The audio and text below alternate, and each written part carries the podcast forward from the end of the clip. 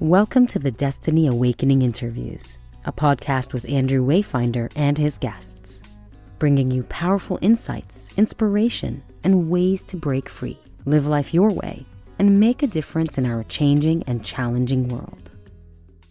So, hello, everyone, and a very warm welcome to another edition of the Destiny Awakening Interviews. I'm Andrew Wayfinder Ranyevich, and I'm joined today by Florian Brody, executive coach, mentor, and business strategist TEDx speaker, and poetry lover. A very warm welcome to you, Florian. And where are you hanging out today? Uh, hello, Andrew. Thank you so much for having me on your show. Uh, I'm based in the Silicon Valley, in the San Francisco Bay Area, uh, just a few miles away from Stanford University. Okay, great. Well, let's let's dive into your work. So, Florian is a certified transformational life and leadership coach originally from Vienna, Austria, Florian has lived and worked in Silicon Valley for more than 20 years, where he's co founded five startups.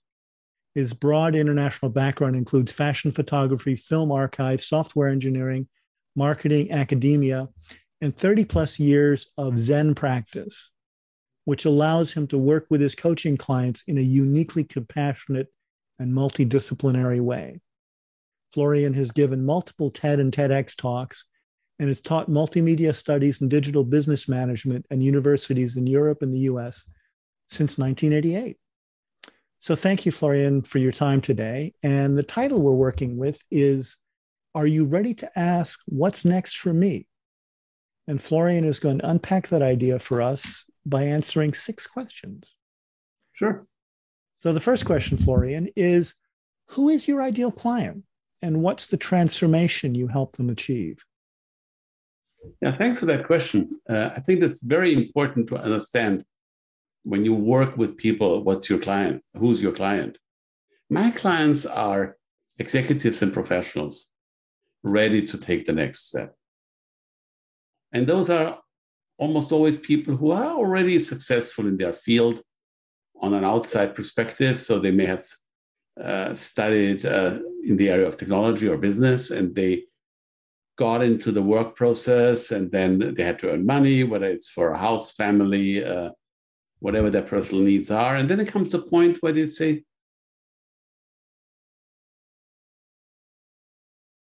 competitor or reach for the next level or maybe something entirely different. Very often those are people where the kids are uh, grown up which means there's a new phase of life. And they suddenly realize that this question, what's next for me, always goes hand in hand with the question, why am I doing all this? Mm-hmm. And uh, people come to me to work, not so much with me, but work with themselves.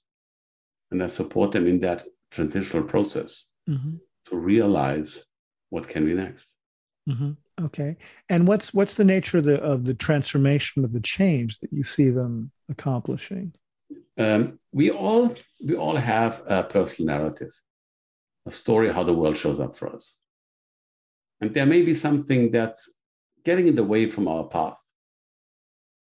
And to understand that, and to be able to create a more dynamic, more expanded narrative that allows you to actually go for what you really want to do.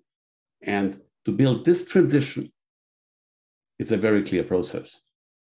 Okay. And that's one of the beautiful things of, of coaching that you work on a very on a well-defined goal in a well-defined time, time frame. Mm, okay. And it's over and over and over again. It's uh, I um, interview people, I speak with them, I do an extensive intake, and uh, then I develop a plan, and then I come back and say, what do you think? Do you see yourself like that? Are you, are you the the uh, the hare in the race, running back and forth, back and forth, never knowing where you are? Oh yes, absolutely. Okay. And, uh, and so how how would it be if you would be the uh, caretaker of the garden and step above, and then you can see the maze Okay. So I think that that ties in with question number two. So so what's the biggest challenge they're facing when they come to see you? Um, I think their biggest challenge is uh, very often they try to be somebody else. and they're stuck. Why are they stuck? They're stuck because they're not fully present. And they're not really authentic in their being. And that requires to accept. And I'm not talking about accepting your flaws, this is, comes all the time. Yeah? But really accept who you are and understand how the world shows up for you. And that allows you to be more authentic and more, more present. And uh, when I say take the next step, that doesn't mean that you have to change job. Very often it can mean that you stay in your job, but you fully accept it. I had a, very senior uh, communications executive whose dream, whose idea was he's going to open a surf shop because all he wanted to do is get away. After nine, month, um, nine months, he landed an executive vice president position in a PR agency, and he loves it. He still goes surfing, mm-hmm. but yeah, it's, it's, this openness, it's this presence that we often miss. So, question number three then is and I think I think this will connect is what's the number one insight you would share with people to help them right now? Um, right now, it may sound silly, but don't forget to breathe. Take a moment right now in our podcast and consciously breathe in, feel the air coming in, let the air go out. And then cherish this one moment of emptiness and give it two seconds before you breathe in again and realize how much breathing in is life. And it's amazing how uh, we forget to breathe and the power it gives us in a difficult situation or in a wonderful, absolutely not difficult situation just to stop for a moment and breathe. And there are many, many breathing technologies which you can uh, practice, uh, or you just stop and, and breathe for a moment, totally normal. And be aware that you are alive. Because being alive is so obvious, but it's actually the, the chance that you're being alive is very small. There are all these interesting mathematical models, you know, that the chance that uh, a life is one to 47 trillion, but that doesn't help us with. Yeah, yeah. Well, it's, it's like uh, you know, my dad turned 90 last week, and and you know when he when he's sometimes complains about this, that, or the other, I say, remember, Dad, by the time most people your age, they're dead. Mm. Yes, and uh, we have to be aware that we're all gonna die. Yeah, well, dying is not something. Yeah, that, that, that's a given, but um, often when people ask me how am i doing? I said well you know i woke up this morning and not everybody does. Uh, yes. Just being alive is a lot. Yeah no it's great.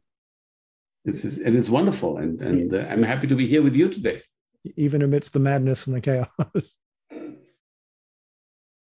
Okay great. So question number four uh, what concept book program talk or experience has had the greatest impact in your development development? Um, well, there are multiple things. There are two books I always carry with me, even the day of electronic books. One is uh, this novel by the American uh, author Paul Bowles, Sheltering Sky, that was made into a movie, but I really like the book. It's about a couple that travels through Morocco and ultimately gets lost in the desert. It's close to my heart because it's the first book that I turned into an electronic book. So it really started my career in that field.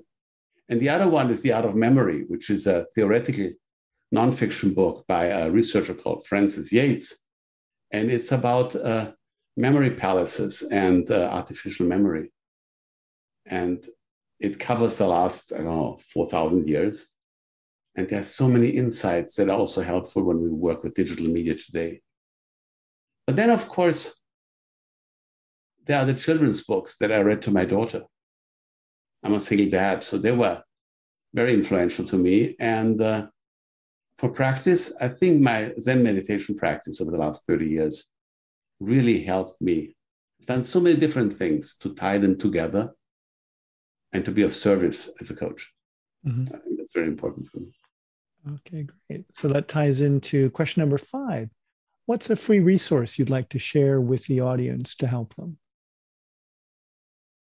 Uh, I think the free resource that I can offer can be of service.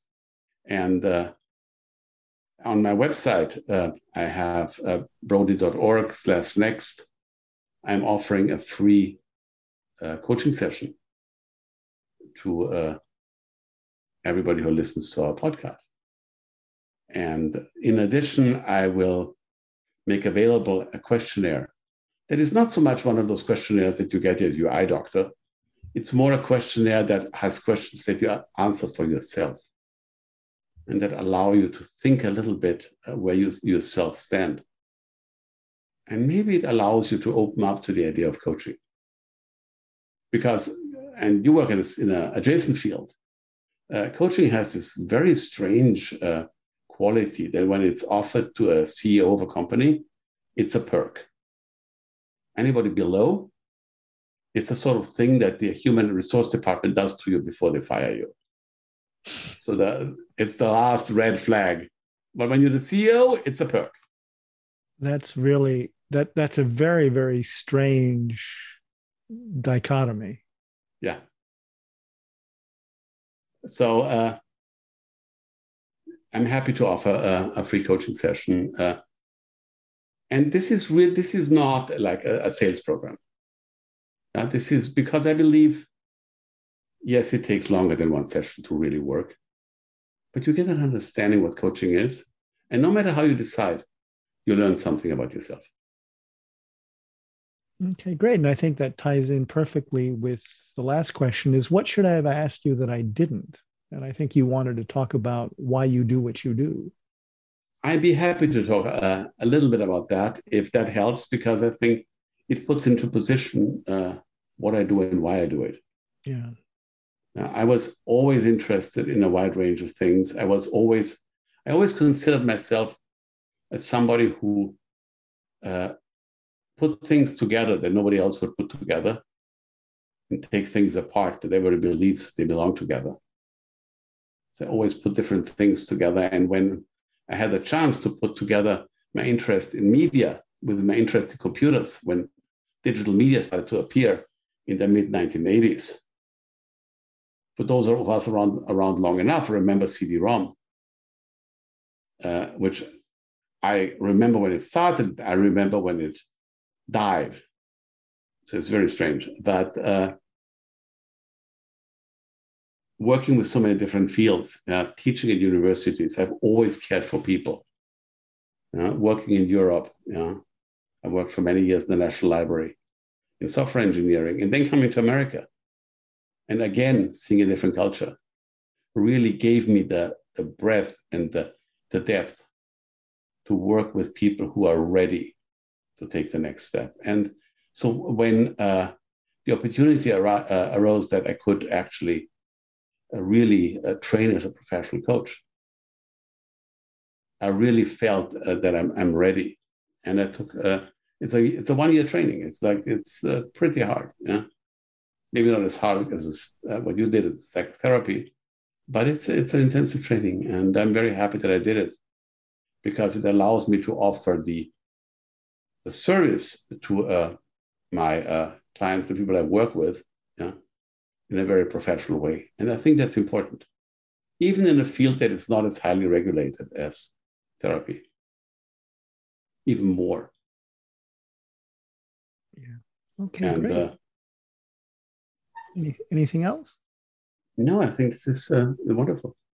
Okay. Well, that was perfect, Florian. Thank you so much for your time today. Well, thank you for having me. Thanks for listening to the Destiny Awakening interviews. If you have a friend who would benefit, please share and subscribe to the show on iTunes and leave a review. We really appreciate it. And remember, always use your power for good.